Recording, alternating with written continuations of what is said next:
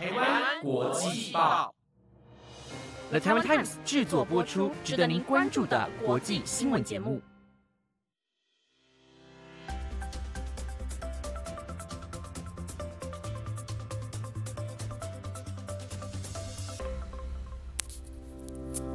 各位观众朋友们，晚安，欢迎收听台湾国际报，我是子燕，带你们一起来关心今天十一月七号的国际新闻重点。今日国际新闻重点包括：以哈开战近一个月，加萨死亡人数已超过一万人；英国绵羊高地受困两年，经检查健康良好，甚至过胖；美国公有恋物癖，上传多段以性器磨蹭学校物品影片；巴西近一千一百七十万人患有忧郁症，比例仅低于美国。南韩首度自制间谍卫星，计划于十一月底发射至北韩。若您对今天的新闻有兴趣的话，那就跟我一起听下去吧。首先带你们来关心以巴冲突的今日状况。目前开战将近一个月，已有多人伤亡，其中死亡人数更是高达一万人。巴勒斯坦激进组织哈马斯治下的加萨卫生部今日通报，自以哈开战以来。加萨的死亡人数已突破一万人。另外，哈马斯政权也宣布，加萨走廊与埃及之间的拉法过境点已重新开放，外籍人士可借此撤离。法新社报道，加萨卫生部表示，自从十月七日以哈爆发冲突以来，加萨走廊已有一万人葬身。此数据是将哈马斯武装分子与平民一并统计，而其中绝大多数人都是死于。以色列的空袭，而哈马斯政府本日也宣布，加萨走廊与埃及之间的拉法过境点已重新开放，外籍人士或具有双重国籍者可撤离到埃及。拉法过境点上周曾短暂开放三天，但其后因哈马斯不满以色列轰炸救护车，爆发争议而遭到关闭。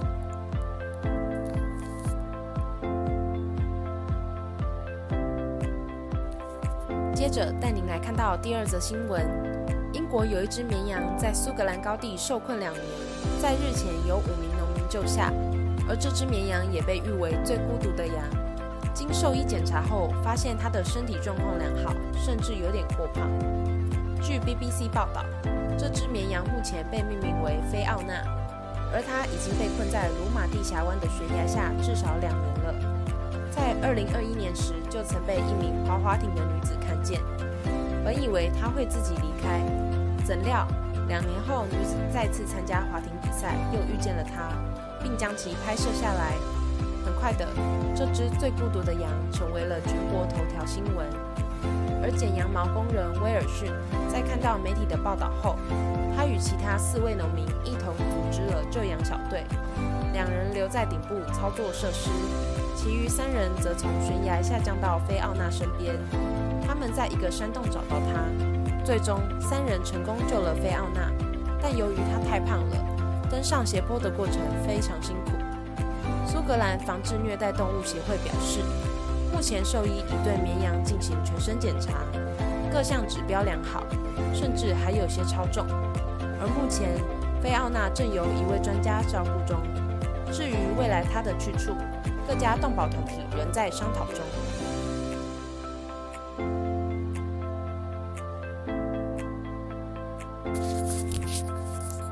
第三篇跟大家分享令美国家长和小孩感到不安的新闻：美国纽泽西州伊丽莎白摩尔小学近来传出工友和校内无生命物品发生性行为，并且用唾液、尿液、排泄物污染食堂餐点和容器。目前已被拘留在监狱。据 NBC 报道，二十五岁男子英佩利泽里从二零一九年九月开始被聘为工友。近来，校方接到匿名检举，指称英佩利泽里在通讯软体 Telegram 上传多段令人感到不安的影片，从中可以看到他以自己的性器磨蹭学校的物品。同时，佩利泽里还用体液。污染了校内自助餐厅的食物和厨房工具，校内另一区域的更多物品也遭到玷污。校方见状赶紧报案，警方已于十月三十一日将其逮捕，并暂时关在坎伯兰郡监狱。目前尚不清楚英佩利泽里是最近犯案，还是有一段时间了。调查人员持续在伊丽莎白摩尔小学采集样本，以便确认是否有残留体液，造成学生健康风险。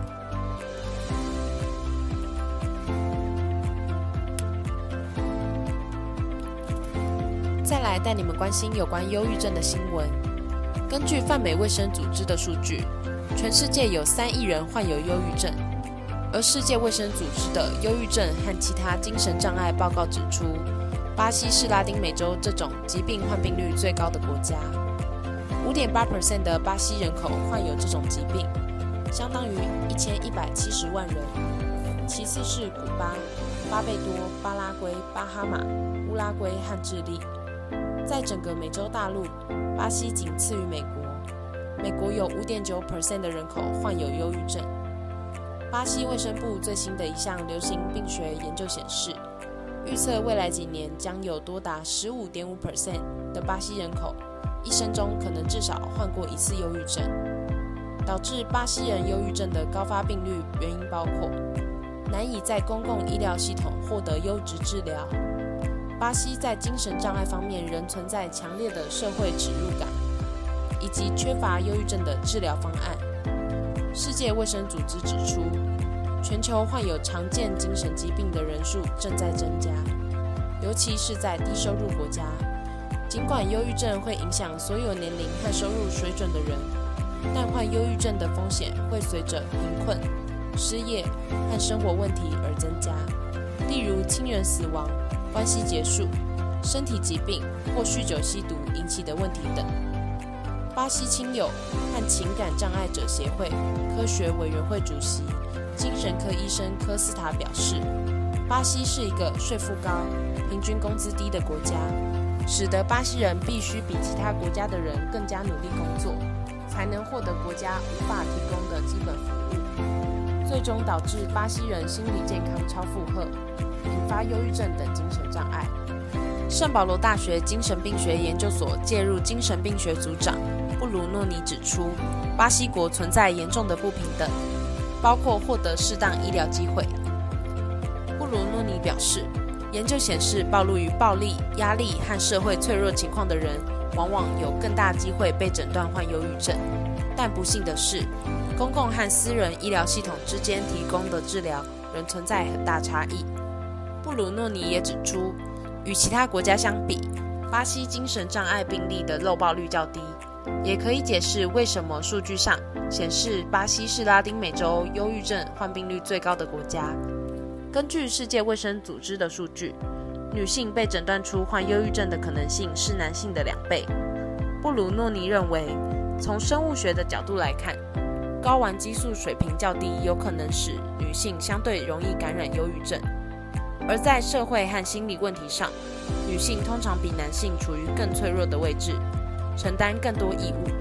更是增加女性比男性被诊断患忧郁症的机会。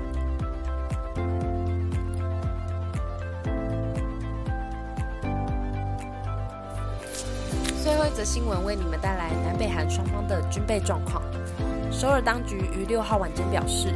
南韩计划十一月三十日发射第一枚自制间谍卫星，以利监视正在扩张核武军火库的北韩。而在南韩宣布发射间谍卫星计划之前，北韩原定于十月第三度尝试发射间谍卫星，但未如期发射，疑似因为技术问题。南韩国防部发言人全和圭告诉媒体，南韩将于十一月三十日在美国加州范登堡空军基地发射首枚自制间谍卫星。根据南韩国防部防卫事业厅。卫星将由太空探索科技公司猎鹰九号火箭运载。依照和 SpaceX 签订的合约，南韩计划于二零二五年以前再发射四枚间谍卫星。南韩目前没有自己的军用侦察卫星，而是仰赖卫星监视北韩的动态。一旦自制间谍卫星发射成功，南韩将具备一套独立的太空监视系统，可以针对北韩进行。近乎即时的监视。